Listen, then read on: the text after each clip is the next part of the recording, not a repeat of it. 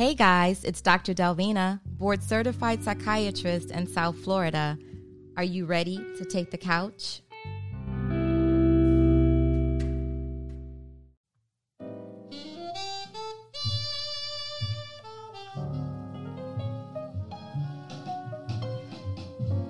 Hey guys, it's Sunday night again, and it's time for another episode of the Brain Love Podcast. I'm your host, Dr. Delvina, a psychiatrist in South Florida. And um, all I do is talk about the brain, which means I can talk about so many different things because everything is rooted in the brain. Everything, everything that we think, how we feel, how we walk, how we talk, what we do, everything that we do it's it's rooted in the brain. And so um, i love talking about the brain because it means i can talk about so many different things. You guys know that march is women's history month. March is women's history month and this is the first sunday of march. And so i am kicking march off with discussions and commentary with women this morning, if you happen to listen to Community Matters on 99 Jamz, as some of you know, I'm a guest host on there, and I'm on pretty much every Sunday with Super Cindy. We interview just some of the most phenomenal guests, man. And um, we kicked off this morning's show by interviewing a young queen. Her name is Zoe Terry. She's 14 years old and at the age of five had discovered or created her own nonprofit. We also interviewed Lorna Owens, who is the CEO and founder of a nonprofit that is very vocal, very vocal about um, women, women in other countries, and advocates against genital mutilation, advocates for educating women in the areas of breastfeeding, and so many other things. So I think this month I'm dedicating it to Women's History Month, and we're going to start my show off tonight with an interview that was conducted um, in February during one of my Therapy Thursday segments. It was a very powerful show. This was a show to help people in processing and managing and coping with everything that has been happening during the last year, the last four years. The show was called The Purge. And I'd like to keep that name for tonight as well. We're going to call it The Purge. And so I had guests on. Um, we had all women except, except for one very special guest was um. His name is uh, Lee Merritt, who's a civil rights activist, an attorney, civil rights attorney, and also a brain love advocate as well. So join me on the couch, stay put, guys, and um, please please, please engage, listen to. If it takes you a couple of days to listen to this segment, I, I think, I know it'll be worth it for you. And um, I'll tell you who some of the special guests are. So I'm so glad you decided to join us on the couch. Um, you're hearing from all women tonight, with the exception of in the very beginning of this show, I talked to Lee Merritt and I asked him about the current climate and what's happening in the criminal justice system and how the laws are being changed to give us a better chance of surviving when we encounter a police officer, basically. So, Lee Merritt is going to give us a very um, detailed and explicit update on what's going on with that. Lee Merritt is a civil rights attorney and also a brain love advocate, and I appreciate him for that. He understands well um, the place that psychotherapy has in all of our lives. You'll hear next from a young lady by the name of Marlena Ellis, Marlena Mar, as we call her on Clubhouse. Marlena is a, a law student. She is a law student and um, she is a very knowledgeable young lady, very passionate young lady. So I'm so glad you guys will get to hear from her. And um, she has a, a poem, and the poem is very inspirational, very powerful, and I just can't wait for you to hear it. And then we'll go into the panel discussion. The panel features people from Philadelphia, from Dallas. We have Miss uh, or Dr. Kia Everett out of Philly, Hernadine Mercier, who's here locally, Minister Cheryl Coleman, who's here in South Florida, Consuelo Davis, that's T. Consuelo Davis, who's here locally as well and also Miss Alicia Woodall, who is was down in or is in Dallas, Texas, as is Lee Merritt. So they were part of the show during the inclement weather that they experienced. So shout out to them. All right, guys, let's take the couch. Hey, hey, guys. Good evening. It's Dr. Delvina, board certified psychiatrist in South Florida. Thank you so much for joining me for another episode of Therapy Thursday. Yes. So, guys, we have a very special show tonight. Um, I'm so glad that you could join me on the couch. You're joining me for the purge. Some people did not like the term and some loved it. Others have openly questioned the descriptor. What does it mean to purge? Well, it means to rid, to clear, or free yourself of undesirables, to cleanse, to purify. For the last four years, we've been filling up on rotten, despicable, demeaning behaviors exhibited by our fellow Americans. Tonight, I'd like to teach you how to purge yourself of these impurities so you no longer feel as heavy, so that you don't feel stressed, overwhelmed, tapped out. We are purifying our souls and refilling our spiritual energy tonight. The average Black American has far less wealth, is in poor health, and generally has a lower quality of life than their fellow white American. Black Americans have to endure negative beliefs, judgments, or opinions made against them, and oftentimes experience harassment, are treated less favorably because of being Black. And for many of Black Americans, racism is akin to being melanated. Some Black Americans also suffer from a phenomenon called the imposter phenomenon, believing that they are not as intellectually capable as their peers. This can result in anxiety, life dissatisfaction, and many other things. Amongst all of this is the pipeline from schools to prisons that has been created as a modern day slavery. Published studies found that Black people are targeted by police officers more, arrested more, and are given longer sentences. In some studies in some cities, we see that Blacks are five times more likely to die in an encounter with police than whites. In addition, between one third and a half of fatal police encounters involve people with mental health issues and intellectual or physical disabilities. Right. Guys, please help me welcome to the stage attorney Lee Merritt, national civil rights lawyer of the Merritt Law Firm. He was named by the National Bar Association as the nation's top attorney 40 and 40, the nation's top activist attorney in 2019. CNN has touted him as being one of four top civil rights attorneys.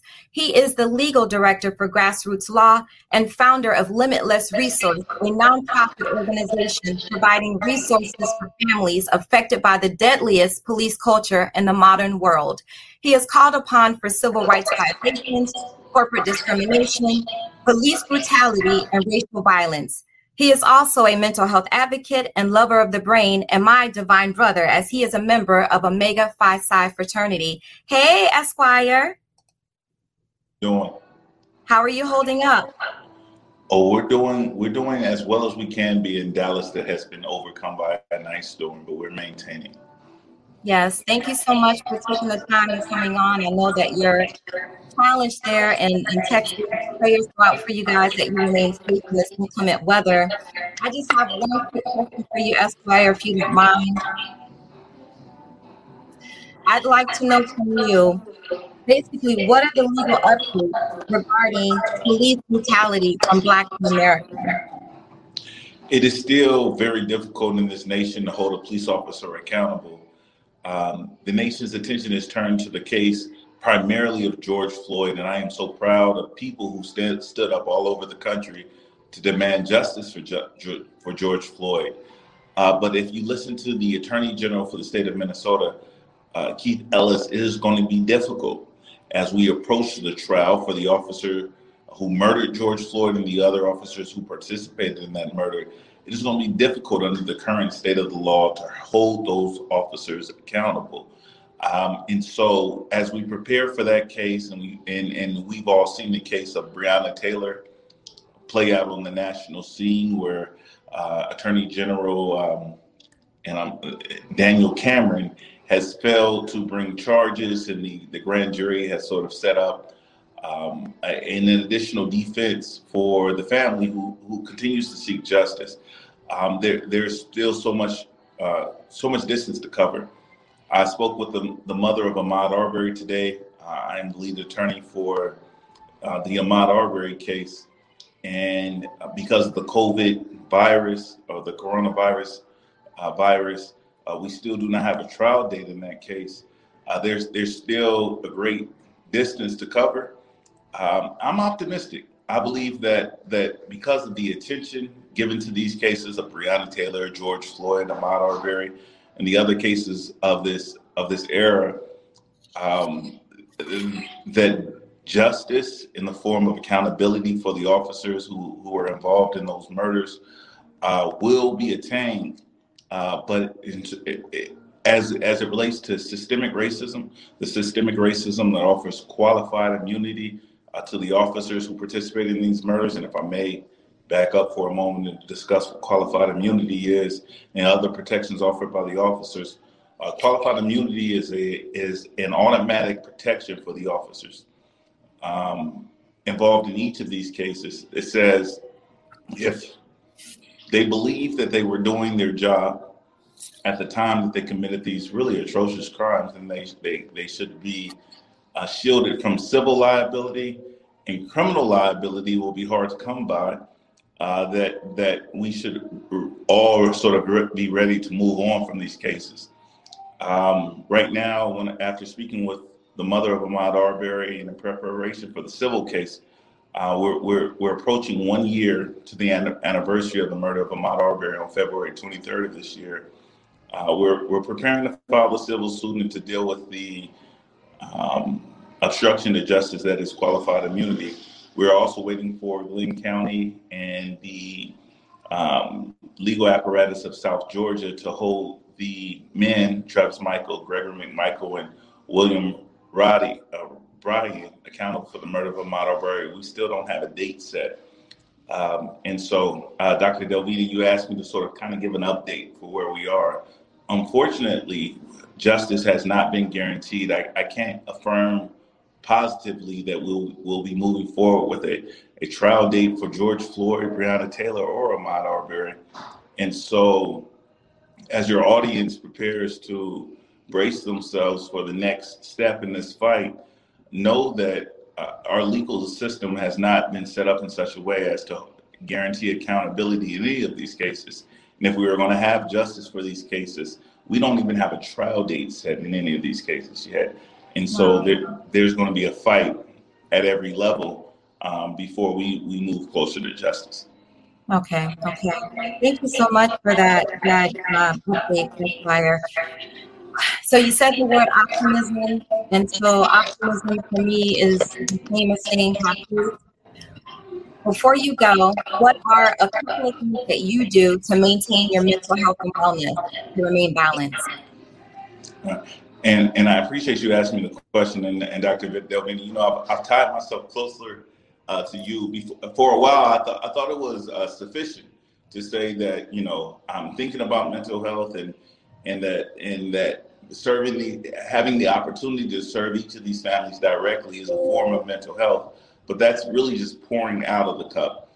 Um, I've learned to be more conscientious, and I had to learn the hard way. I ended up in the hospital suffering an anxiety attack right before the November 5th election. Um, um, as I as I prepared to head to Georgia and, and encourage Black men to vote, um, I, have learned to be more conscientious about uh, deliberate efforts about my personal mental health. Uh, I make sure that I see my personal therapist once a week there's still a stigma attached to receiving uh, therapy on a regular basis, uh, for, particularly for Black men, but in general in the Black community. Uh, I've, I've, I've, of course, set that aside and I meet regularly, weekly on, on Mondays with with my, my therapist uh, to work out my mental uh, my anxiety and mental health issues associated with the trauma of the cases that I work.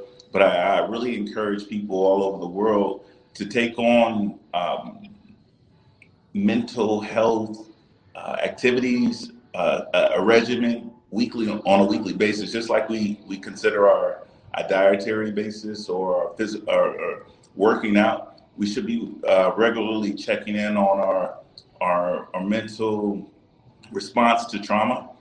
And so that that's something that I've been doing on seeing my uh, seeing my therapist regularly, spending time to slow down, spend time with my children. I've started a garden in my backyard and taking time to uh, uh, uh, appreciate nature. I, I, I, I put up a, a birdhouse and I've been doing a bit of bird watching and just really just slowing down and and um, um, taking taking time to uh, do nothing. That's that's difficult for me to do.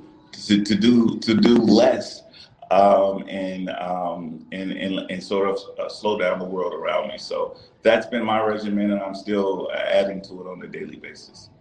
All right. Well, thank you so much for coming on the show tonight. We really appreciate what you're doing, and um, call upon any of us if you ever need you need us for some brain ground. I will. Thank you so much. All right. Stay safe. All right, guys. So next up, we have a very special woman. We have Ms. Mar Ellis, who is a minister an advocate and activist from Philadelphia, Pennsylvania. Philly, y'all, her passion and conviction for God's people propels her to serve marginalized and underprivileged communities. Mar is currently pursuing a law degree at Roger Williams School of Law and will graduate in May of 2021 with her Juris Doctorate degree. Upon graduation, she plans to work in corporate and civil rights law. Mar aims to use her passion and zeal as a voice for change, hope, and healing. Welcome. Hi. Hi, Esquire in the making. Thank you so much for joining us tonight. Thank you for having me. Thank you for having me. I'm so absolutely. Yes. So please, you know, I know I just gave an introduction to Mar, but if you would please take a minute or two and fill in the gaps that I left. Tell us who who is Mar from Philly. So, hey everybody, I'm Mar Ellis uh, from Philadelphia. I am. I will graduate from law school in less than 100 days. Yes, I am counting.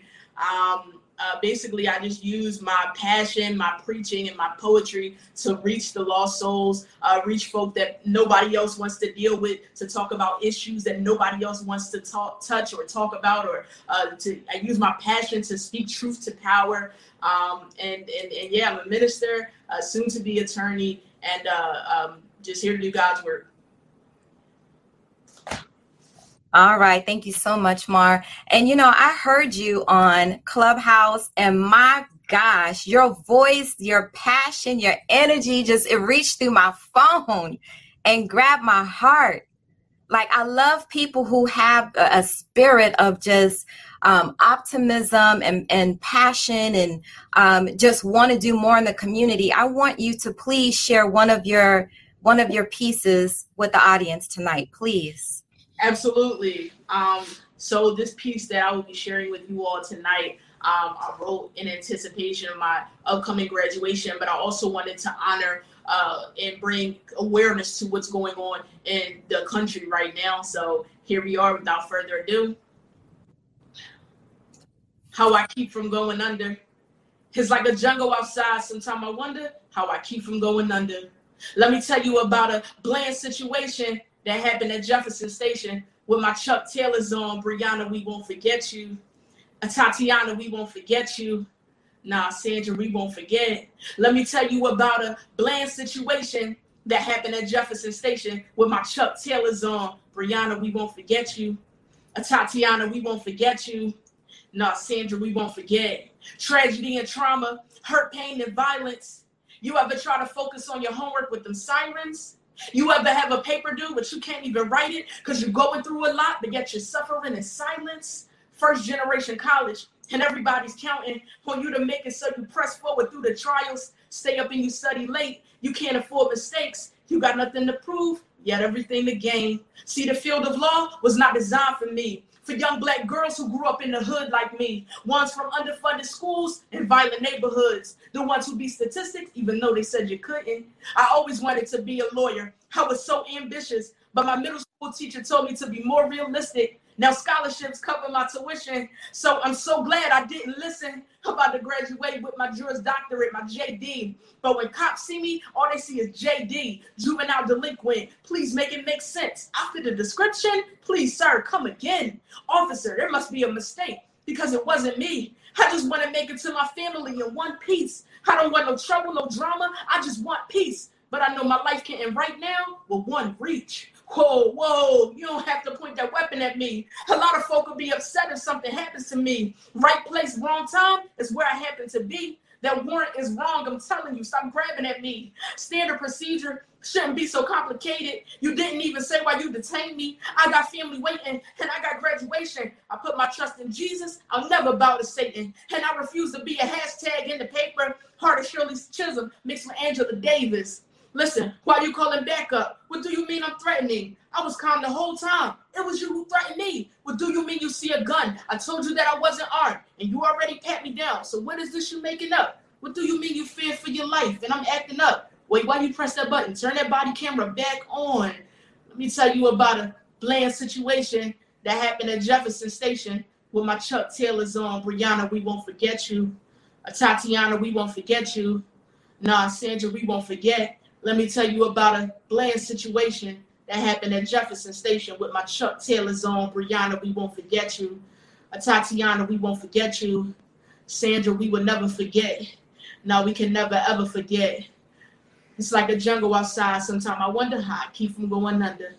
Yeah, it's like a jungle outside. Sometimes I wonder how I keep from going under. God bless you.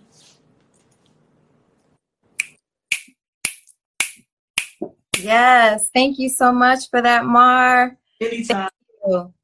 And so I hope you'll stick around with us or watch the show. Thank you again for uh, gracing us with your your presence and that spoken word. Absolutely. Thank you for having me. Yes, ma'am. All righty, guys. So now we're transitioning into the panel discussion. I'd like to introduce each of the panelists, starting first with Minister Cheryl Coleman, who's a native of Miami, Florida. She began in the field of dentistry. However, she quickly realized after working and, and through prayer that her life would be more fulfilled in the nursing career. As a result, she entered the nursing profession in 1995. Since that time, she's acquired many certifications. She has elevated her experience, including her education, and has served in various capacities such as staff nurse, charge nurse, nurse director, clinical education director, associate vice president of critical care and emergency services, and most recently, nursing professor. She has a master's of science in nursing that she acquired in 2002, as well as an advanced certification as a registered nurse. And her quest for entrepreneurship, she obtained a master's in business administration. That was in 2011 and is currently working on her doctoral degree from Barry University her PhD in nursing. Minister Coleman is the founder and the CEO of Abundant Health, Living, and Wellness. Who? She is an associate minister and executive to the pastor at her church. Welcome, Sarah. Oh, she's my Sarah. Thank you. Thank you. Next, we have T. Consuelo Davis, who is a registered mental health counselor intern.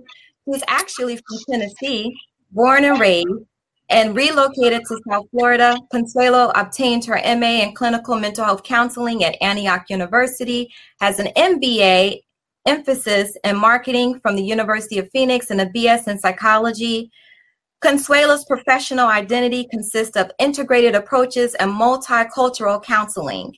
She has worked as interim director and mental health counselor or therapist at Florida Memorial University, has been an advocate and intake specialist at sexual at Sexual Assault Center, has been a mental health practitioner at Tennessee State University, and also a partner advocate for 180 health partners. She has treated individuals, adolescents, youth, couples, and groups dealing with anxiety, depression, co occurring disorders, PTSD, sexuality, substance abuse, and trauma, and is also on staff here at DRT Behavioral Services Brain Love, and is pursuing her advanced degree, her PhD in marriage and family therapy, or I'm sorry, to become a sexologist. Welcome, Consuelo. Thank you. Hello, everyone. Next up, we have Dr. Kia Everett, Pastor Kia Everett. Dr. Everett is a native of Philadelphia, like the poet we just heard. She completed her bachelor's in criminal justice in 1995 and also furthered her education by attending Abraham Lincoln University in pursuit of her master's of human services degree. She received a master's of science in the field of public service leadership and also has a doctoral degree in Christian counseling. She has 25 plus years of experience in the field of human services and holds a certificate in family life counseling and is a licensed behavioral specialist and has covered all areas of substance abuse to children and adolescents with mental health and behavioral changes. She's a licensed minister, pastor, and a bishop. She is the founder of and CEO of Finding Your Way LLC and has created and founded a mental health urgent care center. That's the name of it, which is the first one in the Mid Atlantic region. She is a proud member of the National Association for the Advancement of Colored People.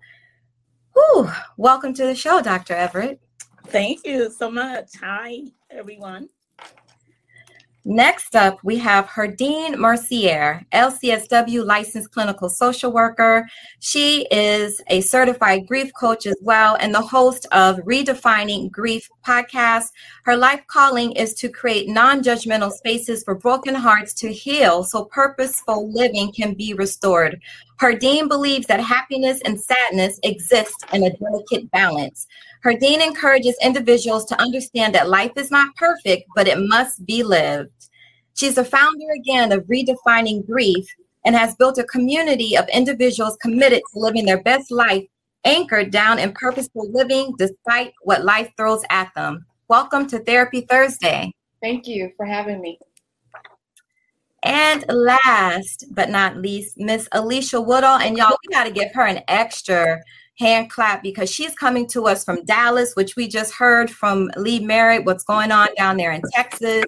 So, Queen says, I truly appreciate you being here tonight. Ms. Woodall is a licensed professional counselor, a professional speaker, and founder of Finding the Foundation, a private counseling practice based in Dallas, Texas. So we got people here from Philly, from Dallas. We're all bases here. Through professional counsel, Alicia assists clients along their journey of discovery and heightened self awareness, specializing in issues related to self esteem, emotional management, and behavioral modification. Alicia has provided professional counsel since 2007. Finding the Foundation is committed in helping clients dig deeper in an effort to grow stronger. Yay! All right, ladies. So let's get into it. Um, for the folks watching, we do have questions for the panel. And if you also have questions, please post them in the chat. We'll get them here on the live. And at the end of the panel discussion, we will answer your questions. Ms. Davis, I would like to start with you. Goddess Health Wellness. What are the mental health hazards of the traumas Black and Brown Americans have been exposed to? And what types of problems can result from these hazards? Oh, okay. So I, would like to express or explain that there are different forms of trauma, right? We have acute trauma, there's chronic trauma, and then there's complex trauma. So, uh, an, uh, an example of acute trauma is maybe a one time event, which is what is happening, like what um, in um, Houston with the um, water and freezing of the ice and people losing their homes in that manner, that can be considered an acute one time event trauma, right? So then we have chronic trauma, and that's prolonged exposure, um, repeated exposure to um, distressing events. So that can be um, bullying, child abuse, or domestic violence, right? And then we have the complex trauma, and that is exposure to multiple events. So, and that's where the um, generational, intergenerational trauma may come into play for some. Now, what are some of the um, things that happen in our lives that also manifest these um, um types of exacerbates the um, the feelings, the behaviors, and things of that nature are health hazards, um, unhappiness, and decreased enjoyment of life. And right now, I- I'm going to put out there death we are seeing a great deal of um, our community is suffering where from COVID, and a great deal of people are experiencing death in their families.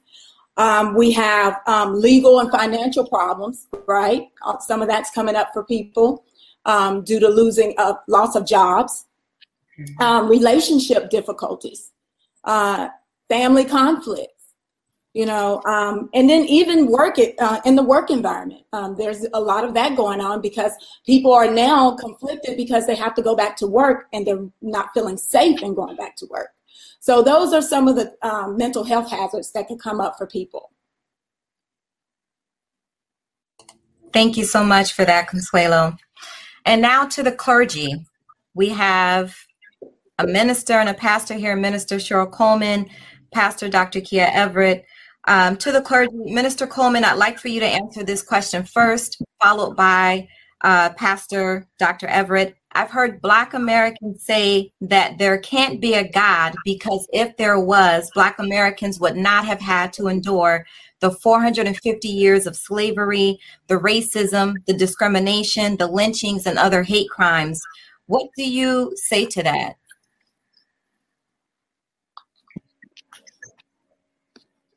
Blessings and thank you, Dr. Delvina, for having me um, a part of this session. And I thank God that I won't be answering this question alone. I have a pastor that's going to come behind me for iron sharpens iron, because these are some tough uh, questions and these are some very real statements that people uh, probably think or feel based on oppression and injustice. But we serve a God who is powerful and he's mighty. Uh, there are many people who endured uh, oppression and suppression, not just the black people, and God delivered those. We saw his chosen people, the Jews. He delivered them out of their oppression. And he did the same thing for us, and he'll do it in many other situations. And so God is sovereign, and we understand that people uh, may feel a certain way when they see certain things. How can a God allow certain things? Well, everything is not God. Uh, he created this universe and this world for us, but we are people and we have a responsibility in it. And so, therefore, everything is not a God situation, it's also a people situation.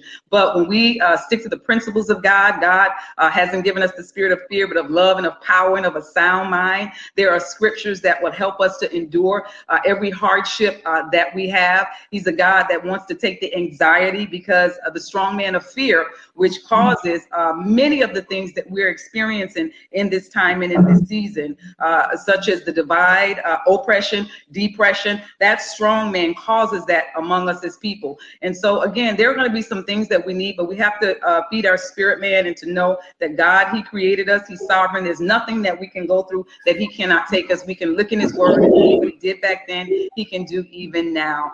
And so uh, I hope that is just a little snippet. I know I don't have a whole lot of time, but I do just want to share that. You asked me about two scriptures. That was one that stood in my mind. And a person who was in prison, the Apostle Paul, uh, he wrote that scripture uh, for those and to let us know how strong that we need to be in our mindset uh, to endure the hardship and the oppressions in which we should have.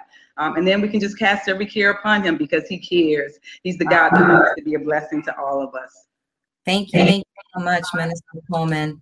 And so, Mike dropped from the minister, and now Pastor Everett. So, good evening, everyone, and thank you, Dr. Delvina, for this opportunity. And I just would like to um, start by saying, For God so loved the world that he gave his only begotten Son, that whosoever believe in him shall not perish. And when we think about that question, um, of course, you know that is a question that we're asked many times as clergy whenever anything um, bad or tragic happens that affects um, millions of people and you know one thing that we have to always keep in mind is that um, from the very beginning when um, we go back to the garden all the way back to genesis um, when disobedience occurred sin entered the world and so before sin we were um, perfect beings. We were um, beings that did no wrong. But once disobedience occurred, um, sin entered, and hate and lynchings and all of the things that were mentioned were are all uh, signs of um, hate, and hate is a sin, and people sin, and that is why we need it. That's why we need Christ. And so when we ask the question, "Where is God?" um, God allowed his son to go to the cross for our sins. And so, because we sin, um, God knew that we were going to sin once sin entered the world. Once we were born into sin, He He allowed um, Jesus Christ to go to the sin. That is the whole purpose that we need Christ. And so, yes, these things occur, and they have occurred, and they've occurred for years, and they still occur. And it's unfortunate and it's heartbreaking. But that is the whole purpose of the cross. The purpose of the cross is to cover our sins and to forgive us of our sins, and so that we have a advocate. Jesus Christ is the propitiation for our sins. He's the advocate for our sins, and that is the reason. Um, you know, so when people say, "Where is God?" He he was there way before all this happened, and that is why he sent Jesus Christ. Christ was born um, to forgive us for all of this that ha- that is occurring today in the land. Okay, thank you for that, Miss Dallas, Alicia Woodall. What should people avoid doing when trying to cope? You know, that's a loaded question. I thought about that. Um, they should avoid doing anything that's going to cause self harm. And I think that varies based on each individual. There's no blanket statement, right? So things typically we may overindulge, especially when we're emotionally deficit and we feel kind of low, we tend to want to overeat, overspend, overindulge in certain behaviors or habits. And so just being mindful of those things and not overindulging. One of the things I like to remind people though is that it's really hard to practice self-care when you're not self-aware. And so that requires you to know yourself well enough to know what should I not do during times of emotional distress when am I feeling emotional distress? And having a way to know if this is a red flag for me. For example, for me, I love to shop. So if I'm overspending, I need to check that and be aware is this about an emotional de- deficit or is this because I really need these things? And so each individual has to take kind of their own control over that and know what's best for them and not overindulge in areas that cause them and their families so harm. Okay, thank you so much for that. Let's see, Dr. I'm sorry. Hardine Mercier. all right. So we all have felt a sense of loss, grief after hearing of the murders of Ahmaud Arbery. We heard uh, we heard Lee Merritt mention a little bit about that, and literally watching George Floyd killed on television. This, along with other injustices such as Little Trayvon Martin. What can Black Americans do to cope with grief, to cope with these losses? I think they first have to understand what is grief. I, grief is this normal and natural reaction to any loss that we experience, but oftentimes individuals think we can only grieve when we lose someone. Um, you grieve when there's a political grief that's happening. We saw that with the Capitol. You grieve when there is um, racial tension happening. You grieve when there's a divorce. You grieve when there's financial issues. You grieve when you lo- you lose your normalcy to life with COVID. So we are constantly grieving as human beings because it is a natural process. What is not natural is that we do not understand the powers of embracing our tears so that we can do the release and get to purposeful living. And what keeps us locked up is we do not know. Um, where there is no wisdom, we mm-hmm. do not grow.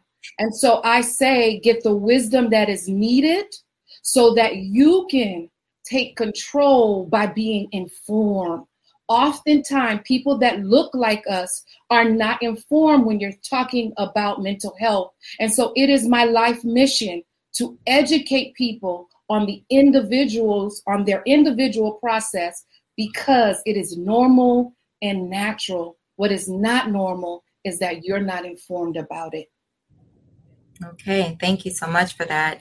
Um, up until this point, do any of the panelists have anything that they would like to add with regard to any of the questions that I've asked so far? I would I would add loss of faith. We grieve that as well, but it's just that one of those things you tangibly cannot touch. But oftentimes when I'm dealing with clients, they talk about where is God? And you know, and one of the things I never do is police anyone's grief. And so I tell them, you ask God, keep asking the questions because He will then, if you allow yourself to be still, He mm-hmm. will then provide the answers. But oftentimes they are so caught up in the distraction, in the noise of the grief, that they cannot be still to get God's word. Wow. Go ahead, Minister. Yes, thanks. Can I tag team on this amazing sisterhood on tonight? Our dear sister talked about uh, really knowledge and knowledge is power. And so i just echo in the word of god uh, in the book of james it talks about anybody who lacks wisdom knowledge or understanding let them ask. And the god who loves us all despite where we are in our situations he will give freely. So there's no um, question that's too hard for him. There is no circumstance or situation or loss uh, that we can go through that our God does not have the answers for. And so I echo what my sister says ask in prayer. Prayer is not uh, this whole big theological thing, it's simple conversation and community with God the Father, the Son, and the Holy Spirit. And everything that you need is found in His Word. But again, it's centering yourself, really coming to that place of searching and then uh, listening, receiving, and then applying. And I, I, I, like to add, we just had a discussion around this today. Um, if we begin to kind of look at um, death or the transition as a part of the process, we have, you know, everybody has to go through it, right? Um, and if we, so I agree with uh, Ms. Mercier I'm sorry if I'm, I'm, I'm incorrectly pronouncing your name, but um, we have to look at it in a different way. And then we also have to, at some, you know, embrace our people when we're with them.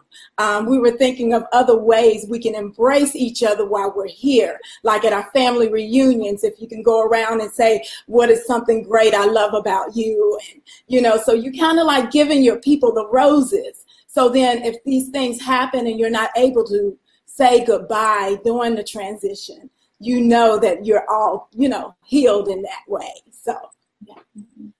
If I could throw into really quickly to this conversation, then we have to also equip our brains to be able to deal with these tough and difficult times. And a lot of times we're in a deficit, even in that sense. Rest, water, and sun three things that are free to all of us. And when we are when we are in a deficit of any of those things, our brain isn't able to even process some of the stuff that we're having to deal with. So while it's difficult and we have to pray about all of these things, we also have to prepare our minds and our bodies to be able to deal with it. You have to drink adequate amounts of water. If you're a person that you don't drink water, you've got to stop that. Your brain is running on nothing. So water, right? Water, rest, and sun. Those three things alone at least allow you to, to operate at your optimal level. And then from there, you institute all these other tools that we're talking about. But at the bare minimum, water, rest, sun, you have to have those three ingredients. Okay. I love those three. I wanted, I wanted to also just add, you know, a lot of times what I'm finding or, or what I've I've done, especially being a pastor, um, you know, and, and merging or bridging the gap between mental health and church um, you know, we focus a lot of times when we're talking about grief is that tangible loss, you know. Mm-hmm. Um, and when I speak of a tangible loss, I'm talking about, you know, those losses that we can see per se. You know, somebody had, had a loss due to death, you know, um, and we'll rally around that person because you know they lost their parent or they lost a sibling or they lost a child or they lost a, a spouse um, but, you know, I'm a big advocate letting people know loss comes in many different ways. And mm-hmm. so, you know, people who have experienced loss, um, loss of a job, especially, you know, when we're talking about COVID, loss of a job, um, people who have had, um, you know, adverse effects to COVID, who may have lost um, uh, the ability to go back to work because how it affected their bodies. Um, people who were gainfully employed, but because they got sick, now they can't go back to work or whatever the case. Those are all extreme losses. And, you know, we have a tendency not to rally around those people because those aren't tangible losses. So we can't see those losses. And to us, that's not, we don't process that as a major loss. Um, we only process the loss that we can see, death. Um, but those people suffer the same, if not if not more, because they are actually grieving on a daily basis um, the loss, the loss, and and their losses are actually right in front of their faces.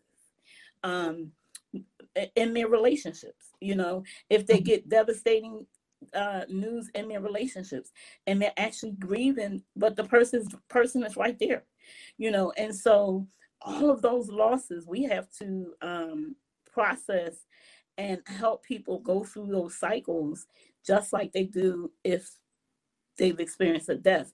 But what i'm finding is we don't do well with those type of losses. We don't we don't process them the same because those aren't tangible losses.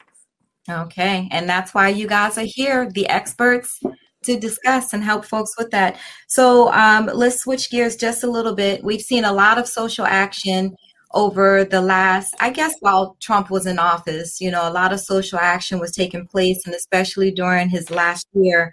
Miss Davis, Consuelo Davis, how does social action help in coping with racial distress? Uh, it's a way for you to channel that energy, right? Um, sometimes we have that anger, and I, I call it that righteous anger that's where we can take that and utilize it in us in a way in a productive way. Um, so that we can help change things. And we might feel like we're not moving the needle but you are. As long as you're putting that energy into the, into it it's going to come back.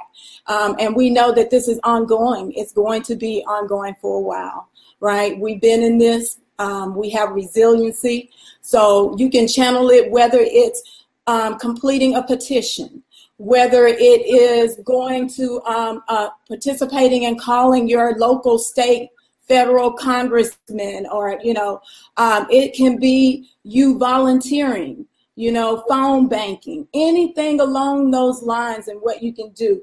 It, you know, being technology and being online, there's so much there you know, people are holding meetings online as well, so you can get trained and educated on how on how to integrate activism or be, become a social advocate. So there's a great deal out there, and there's lots of movements. So I encourage everyone to get involved because it takes us to make change happen and justice to get justice. Dr. Everett, how is the church involved in social action? Oops, one second, Dr. Everett. Okay, there we go. The church now um, is becoming more involved.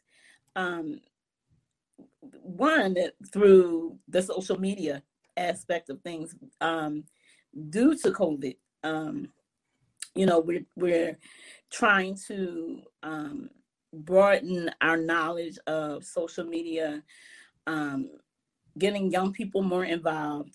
We are um, being more sensitive, I believe being more sensitive to, you know, with the whole mental health piece of um, becoming more aware and trying to um, make sure that we understand um, that people really are not acting out of their um, humanness per se, but out of an altered state of mind, if you will. That a lot of what people do is more of um, their hurt and their pain. If they were if they were really moving um, from their right state of mind, they wouldn't do all that they do. So we are looking at it from, you know, looking at all of the social things that are going on in the world and it's impacting what what the people that we minister to or that we're charged to help um, from a spiritual standpoint that that's what they're doing Okay. All right. So back to Texas, mm-hmm. Miss Alicia Woodall, how is psychotherapy helpful for racial distress? You know, it's one of those things to where therapy in general allows you the opportunity to have a, a safe space to go and decompress, to go and share your truth, to speak your truth in a place to where you're not going to get any pushback or kickback and I ask people all the time, when was the last time you had an hour of just talking about you, not a back and forth banter with someone saying, well, me too, this is what happened to me. And you have to kind of share in that experience. Therapy is a space. It's an hour, well, 50 minutes, a clinical hour, for you to talk about what's going on with you. And it's all about you. And that in and of itself, we think about massages, we think about all these different pedicures that you get for an hour, how relaxing that is. And so imagine an opportunity to sit with somebody who's committed to hearing you and allowing you to have a safe space to talk about the things that are causing you distress and to cause you problems and how that can be effective over a period of time, doing that over and over. The same way massages help our body start to feel better when we do it consistently. The same way keeping our hair our hair appointments helps that hair stay healthy because we're going on a consistent basis. Same thing. So it's an opportunity to go and just decompress, to talk about everything that's driving you crazy. It's driving you to be upset. I don't want to say crazy. I say that loosely, but everything that's causing you stress, right? Not crazy. Um, but in, in we haven't had it. People are 40 years old and they've never had an opportunity to just sit and hear themselves speak and get things off their chest. And once they do, those that recognize that find somebody that's really a good dope therapist, man, it's life changing. It is life changing to have that kind of opportunity to do that. And so that's how it helps with the racial distress because there's so many factors going on in our lives, personal and social. And to have that space outside of our home, outside of our friends and family, this person wants to hear me out and they're willing to listen and create strategies to help me cope. So it's a it's a win-win. I get to let some things off my chest, and this professional is then going to help me figure out ways to most effectively move, knowing that these are the, these are my stressors. All right, you saw the ladies on the panel giving you the snaps, the claps, and all that. totally. I did. I did. So much support on this panel. I love it. Uh, and I'm going to stick with you, Alicia. What tools, if you will, should be in every Black American's toolbox like coping strategies to deal with the lingering effects of racial distress. You mentioned sun, yeah, water. So those are my three staples. Everywhere I go, if you ever hear me speak again, I'm going to bring those same three up every single time because they're free and everybody can have them. So that's that sun, the rest, and the water. Those are our basics. It's the foundational. We're going to have those no matter what. But also in our toolbox support support system. We've heard that we've heard the old adage, you know, it takes a village. That is true for us even as adults. Our support system is important um, who is there to support you, who's there to call you, who's there to recognize when things are a little bit off with you that you can trust and know that their input and their uh, their observation is valid. So a support system has to be in our toolbox. It doesn't have to be large, it doesn't have to be 20 people. It could be one person, but this is your support system and you know they're looking out for your best interests. Also, um, again, back to that self-care part, an opportunity, a decompress tool. What is that for you as an individual? Is it exercise? Is it writing?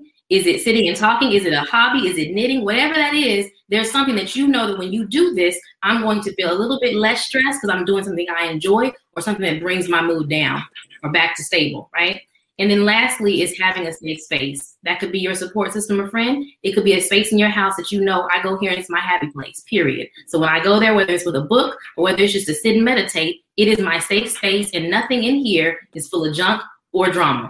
So again, that's the support system it's a decompressed tool, whatever that is for you, and then a safe space in your home or in your world somewhere that you can go and you know I can feel safe. And that can also be a therapist session. So I want to add that to the toolbox too. A good therapist. If you don't have a therapist on your Rolodex, your Rolodex is incomplete. If you have a dentist, an OBGYN, a PCP, but you don't have a therapist, it's missing somebody.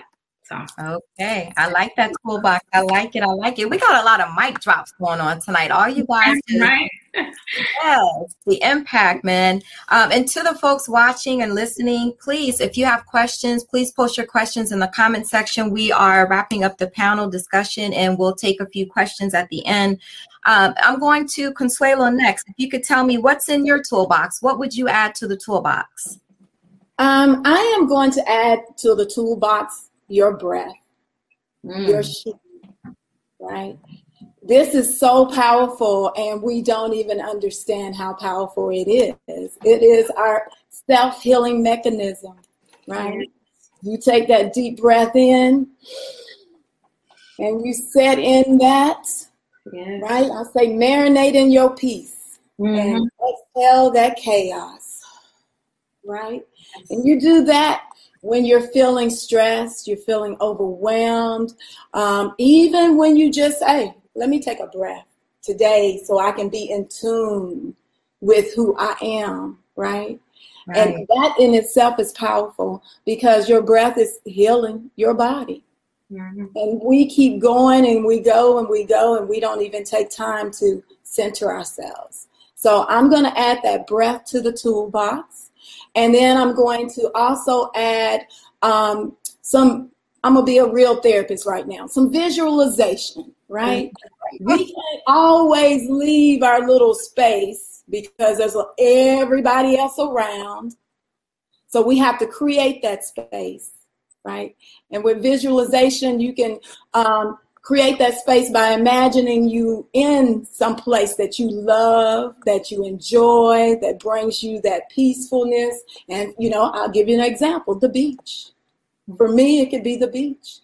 You hear, you know, the wind is blowing. You can smell that salt in the air from the ocean water. So those are things you and you can imagine or take a memory that you have of someone that you had a great time with and that can be something that you can utilize. So I'm gonna use add those to the toolbox. Okay, okay, I love it so far. Um, Herdine, what would you add to the toolbox? Oh, you're on mute, Herdine. Let's. Uh... Okay, what would you add? I would add three things. The first thing that I would add is a hammock. Mm-hmm. I go out to my hammock under the trees, relax, I sing, and I swear I sound like Whitney Houston. I will fight you if you tell me otherwise. Okay, um, this is a fighting therapist when you talk about my vocals. Um, and then I would add a wisdom circle. My wisdom circle is so impactful in my life. They're the women that pray with me. They are the women that fight for me when I can't fight for myself. They are the women that stays in the gap for me. Um, they are the women that show up for me sometimes and reminds me that my voice and my life have purpose. So get you some women in your wisdom circle that is going to do that thing. And then I would say the last thing is look at your calendar. I hmm. have the, I have had the pleasure and the opportunity to coach people internationally and the first thing that I do is say, take out your calendar. Because in this season, you're going to learn how to put yourself first. I don't want it in your in your phone. I physically want you to go to Dollar Tree, go to some store, Walmart, Target, I don't care where you go. Get you a calendar and start penciling in yourself first before the husband, before the children, before your job, before any titles. You come first. Because what I want you to know is no longer are you going to be serving from an empty cup, because the only way people get the best version of you is when you show up with the reservoir and they get the rest. You always keep your cup full, everybody else get the rest. That's my toolbox advice. Okay, all righty. I'm loving this toolbox so far. We got so many different ways and, and tools to utilize. I hope you all are listening and taking notes. Minister Coleman, what would you add to the toolbox? Listen, my powerful sisters have kind of almost put it all out there. Every time I show up as a minister of the gospel and the minister of health, I'm absolutely excited that we are marrying the whole of us because we are mind, body, spirit, and soul created that way. And so it's amazing. I've met with uh, a couple of ladies before, and they're amazing ladies. And we're on a journey that's called Empowered to Love You. And tonight's session was all about the empowered mind. And so I had seven C's, and my sisters already commanded them out. And I just want to go through my little checklist. The first part of that was to commune with the triune God. That's God the Father, the Son, and the Holy Spirit, experiencing all of God in your solitude. And my sisters talked about it in different places, whether it's their hammock or their private place that nobody comes into, that community. Uh, consuming the word of God. The word of God is powerful. So you've got to also make sure that you're featuring, um, washing your mind uh, with the word of God, because that's going to help you to think on the things that are good, that are lovely, that are just report, those things that are positive, positive thinking, if you will. My sister said that casting your cares upon the Lord, that's prayer. Prayer is powerful. It can do what no other power can do. And so we must increase our prayer life and being able to talk to God, commanding your atmosphere. I don't know if one of my sisters said this, but there's not only power in what you think, but there is power in what you speak. And sometimes you have to open your mouth up in the situations in which you are faced with in order for you to have have the balance that you need and create the atmosphere and space. We already talked about positive thinking. We already said you need to consult with your spiritual leaders and the medical professionals. I've heard some medical professionals here. You need both to have a sound mind. The last thing I talked to the ladies about was community, fellowship. Iron sharpens iron. Everything that my sister said here, I just echo it. The only thing I think they I didn't hear was the commanding your atmosphere, speaking uh, to your situation. There's power in what you speak. Um, thank you. You see, I'm excited. I just love what's happening here. This is awesome, Dr. Delvina. thank you, thank you, thank you, thank you so much. And last, we're going to Pastor Dr. Kia Everett. What is in your toolbox, Pastor? So, in my toolbox, um, of course, would be um, the Word of God. Um, also, um, the uh, my sister circle. Gotta have my sister circle. Um, also, um, I I believe in um, I call it falling off the grid. So mm-hmm. um, I just say I just say you know those moments where you can fall off the grid. You know, put that in there because um, it's just so important. And and what I what I what that looks like to me is you just go where you want. You turn off the phone. Nobody you you I mean you have one person that you tell where you're going in case something happens, they know where to look for you. Um, but you just do what you want, you go where you want, you turn off the phone, um, and you just do you for for a day or two. And whatever that whatever you consist of, and you basically are falling off the grid. Nobody can find you. They, you know, whatever. So you put that in your toolbox. And I think everybody, especially those that are, those of us in helping fields, we need that. And you just spoke to someone. You just spoke to their situation. This comment just came across here.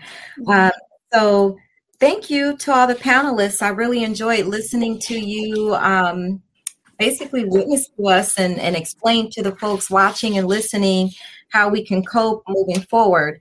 Um, I do have one question that came in from someone. He um, sent this question on yesterday in preparation for today. He states, my question for a possible podcast, um, this podcast, how do parents of color, people of color, excuse me, handle their child's initiation, he has that in quotes, into the painful, emotionally scarring world of prejudice and hate? any one of you can take that question. How do you basically talk to your children about how to deal with the potential or the possibilities of prejudice and, and hate? I, I, can talk on that and I can just go through my grief process of what I teach people. The very first thing is anchoring down in truth. Um, we all know that truth sets you free. So I say start with the truth, but on their level, you know, sitting at the dinner table, not policing their emotions, asking them questions and not telling them not to cry, not telling them not to show any emotion, any emotion outside of happiness um, I strongly believe we should teach our children the power of their tears. So instead of saying, go into your room, instead of saying, um, why are you crying? Instead of making um, comments that really shuns them of their emotions, I say we empower them by saying, what does the tears represent? and then give them the time to explain themselves in their own terms. Uh, what is happening for us as adults who are not spending time really educating ourselves on emotions. We now have adults that are pacifying their emotions through sex, um, toxic relationships, and the list goes on. And so the truth of the matter is, if I strongly believe when a mother heals, she heals the next generation. And so it starts with you. It starts with you teaching your children the power of their emotions and stop policing their experiences. Mm, love that. Um, so for me, I I have actually three, well, two teenagers um, that are twins, and I have a young adult in in the home, and we talk about it op- openly. Um, my twins are a girl and a boy, and my oldest child is a is a girl and young lady, and um, we live in an area that is well diverse, but um, is you know can be kind of racist at times, and so we talk about it, um, especially with my son um, you know, he's very outgoing, loves to go out. He's um, everybody loves him, and you know, when all of the racial profiling um, and all of the cases were hitting, that was you know a big topic. Um, one of the ways that I addressed it was just to kind of ask them what were their thoughts, what what um, because I wanted to know what they were thinking before we got into the conversation. I know what my concerns were. And, you know, I always tried to be that parent that didn't put my fears on the children. Mm-hmm. Because if, it, and, and I would tell them, if it was up to me, they wouldn't go outside. so I opened the conversation by saying, what were your thoughts? What are your concerns? What are you thinking? Um, and that's how the conversation um, would go. So I tried to be open because I already knew what I was coming to the conversation with. So it didn't even matter what what my thoughts were because I already knew what my thoughts were. So I just tried to open the conversation and and hear what their thoughts were, what their concerns were, and I wanted them to educate me because they are the ones that are out there. They are the ones that are having the conversations in school. They are the ones that are interacting with their peers. They are the ones that are um, learning or not learning in the classrooms. And I found that many of the conversations starting that way were very intriguing. Okay. Um, you know, sitting right at the dining room table. You know, okay. a lot of emotions were flaring, a lot of um, statements were made, and you know, it was very enlightening. So I would suggest asking your children to share with you what their concerns are and then taking it from there. Got it. So we didn't have any questions. Um, we had a lot of comments, no questions. So I'm we're going to wrap it up. I'm going to ask this one last question because I think this is um, often asked by many people. And I'd like for each of you to answer the question. Try to keep your response to one minute or less. What recommendations would you give to someone to dismantle microaggressions encountered in the community? And I know you're like, one minute, huh? so, what would you recommend to someone? How would you tell them to dismantle or deal with or cope with microaggressions that they may encounter in the community. Let's say it's, it's an adult. Let's make it easy. It's not a child. This is a grown adult that you're you're advising. I can answer that because it, it has actually happened for me. I've lived. Uh, this is an experience I've had in corporate America. Um, it, and, you know when you experience the microaggressions and you don't know uh, well in the moment it, it's not pleasant right so one of the one of the things that i realize is that if you don't express it if you don't communicate it how are you to change it right? Especially when you're in corporate America. So um, I was afforded the opportunity um, to express myself, and I advocate. I believe that everyone should advocate for yourself anyway in those positions, whether it's going to your HR department. Um, or going to an organization or someone that you trust within that organization. But what happened for me was that um, I was a part of a women's group within that organization. And so then I was able to go to them and express what exactly happened in that moment because I knew I felt violated, very violated, right? Um, and I had to process that. So, so in that, um, they were very helpful. They understood. They supported me, and in doing that, I was able to speak to the president of the organization. Now, this was a, a nonprofit organization, so it's a different setup. It's a different organizational culture. However, I will always say to anyone, we should not be ingesting or suppressing or repressing these feelings. We have to um, re, um, uh, um, release it, and that's a good way to release it right? And still, then you might need to go to therapy uh, or seek out some therapy, right? But however, I do think that's the first step in the process because it, it's going to also make you feel better in the way that you're handling the situation, that you're standing up for yourself, you're advocating for yourself. And that's very important in self care. Herdine? You know, I would say you should only confront or address if you feel comfortable in confronting or addressing because um, it can be very triggering. So you want to be careful. For example, um, not acknowledging someone or not um, seeing their titles or someone touching your hair um, or, oh, they speak proper those types of things you should only address if you feel comfortable in addressing. Like I said earlier, my wisdom circles, there's some things that I don't have to fight. There's some things I don't have to say because they will stand in the gap for me in their strength. Right. And before my wisdom circle, there's always that God that He's going to vindicate me. So I always say, feel comfortable. If you feel comfortable addressing it, address it if you don't, and it's more comfortable for you to go to the Father, do that. If it's more comfortable for you to share it with your wisdom circle and somebody uses their strength to advocate for you, then you do that as well. Okay. All right. Alicia? Yeah, I, I, just I echo much of what Consuelo was saying as far as you know living your truth, speaking your truth, and being able to say that.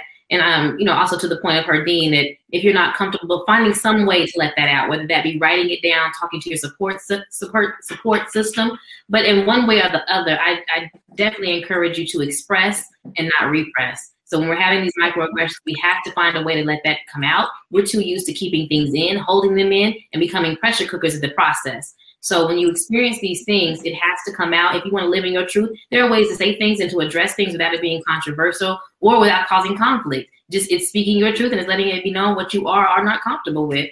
And I think that's always okay. But again, if you can, if you're not comfortable there yet, write it down. But talk to somebody. Do not keep it to yourself. Is my point. Gotcha, Dr. Everett. So mine is quick and simple. Um, I'm I've gotten to a place where I I just allow the Lord to fight my battles. Um, that's just where I where I where I am. And if it's something that really bothers me, um, I have a service that I will talk to, um, and I'll I'll just handle it that way. All righty, thank you, ma'am. And Minister Coleman. Much of what was said uh, resonates with me when I think of two experiences in which I had. One, I took it to the Father. I did not necessarily feel comfortable, uh, as Herdine uh, shared. Uh, in fact, I felt hopeless. Like even if I stood up for myself, it wasn't going to make a difference because coming against a certain system, um, um, me alone was not going to do it. And and that uh, was something that when I reflect on, um, if I could have done something different, I would have went ahead and just said it. Um, but you know, God is amazing. He gives you more than one time to pass the test. And so the second time, I took the Consuelo approach.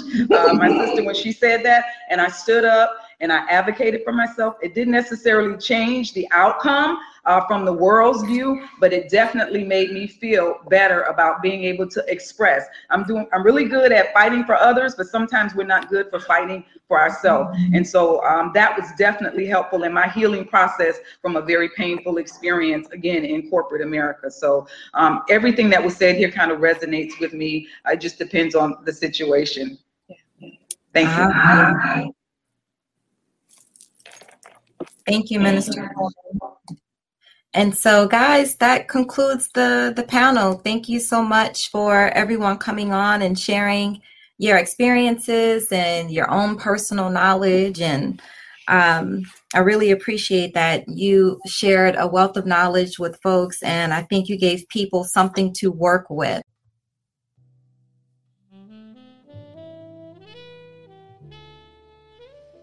Well, guys, so you know I can't just let you go and not give you some tools if you listen to the interview, you heard the ladies talk about all the different ways we can manage and cope with the stress that we may encounter on a day in and day day out basis of being black in America. You heard them mention a lot of tools, a lot of ways to deal with the racism, the microaggressions, all of those things. Um, but I just wanted to ensure that you know what to do moving forward because you heard so many different things tonight. You heard us talk about a lot of different tragedies, basically. And so, um, and you've heard me talk about this before. You've heard me talk about ways of coping in life, not just with being black in America, but anyone and coping in life and how to deal with stress and cope with stress. Number one, we have to teach our children and teach ourselves. If we're poor communicators, we have to be better communicators.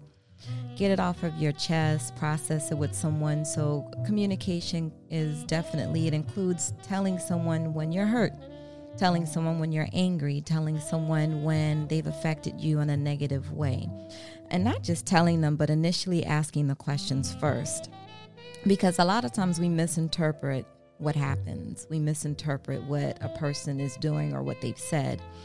So, asking the question first so that you're sure that you have a great grasp on what took place and that you're not feeling a certain way for just no reason at all or because of misinterpreting. So, learning how to ask questions before diving in and teaching our children the same thing. And so, once you ask the question, and if someone affirms what you are thinking, then knowing how to pursue the conversation, pursuing it from a healthy way, not an argumentative, negative, angry way, right? Because angry emotions just they don't do anything for you. They don't help. They just actually cause the situation to cycle into something much bigger and greater, bigger and greater in a bad way.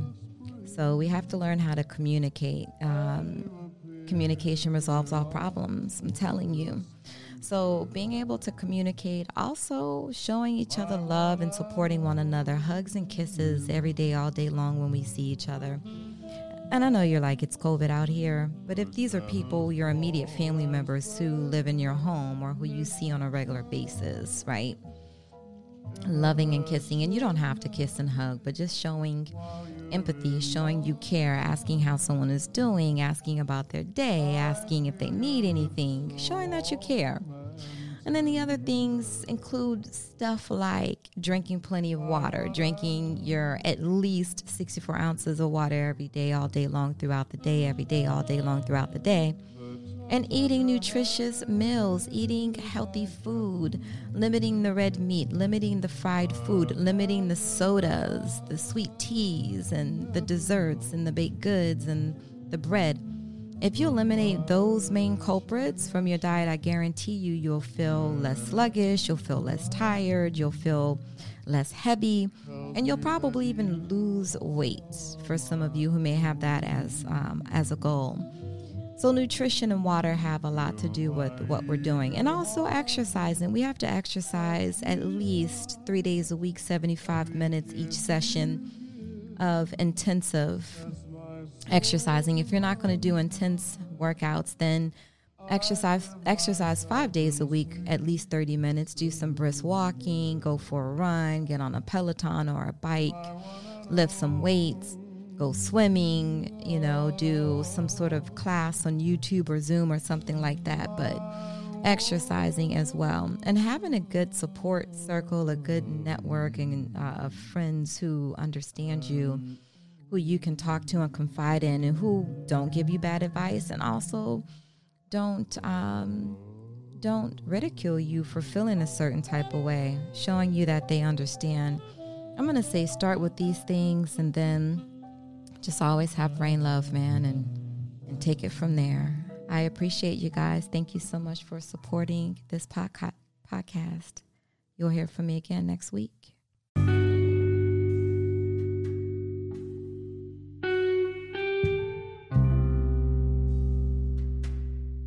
It's the end of an episode. Thank you guys for joining me on my couch. It's been a pleasure. It's Dr. Delvina. Remember, Every day you must have brain love. Balance. You can't have all work and no play, and you can't have all play and no work. Reframe, reframe your negative thinking. Think positively. Avoid negative people. Inside, everything you need, it's inside of you. Look inside yourself. Needs.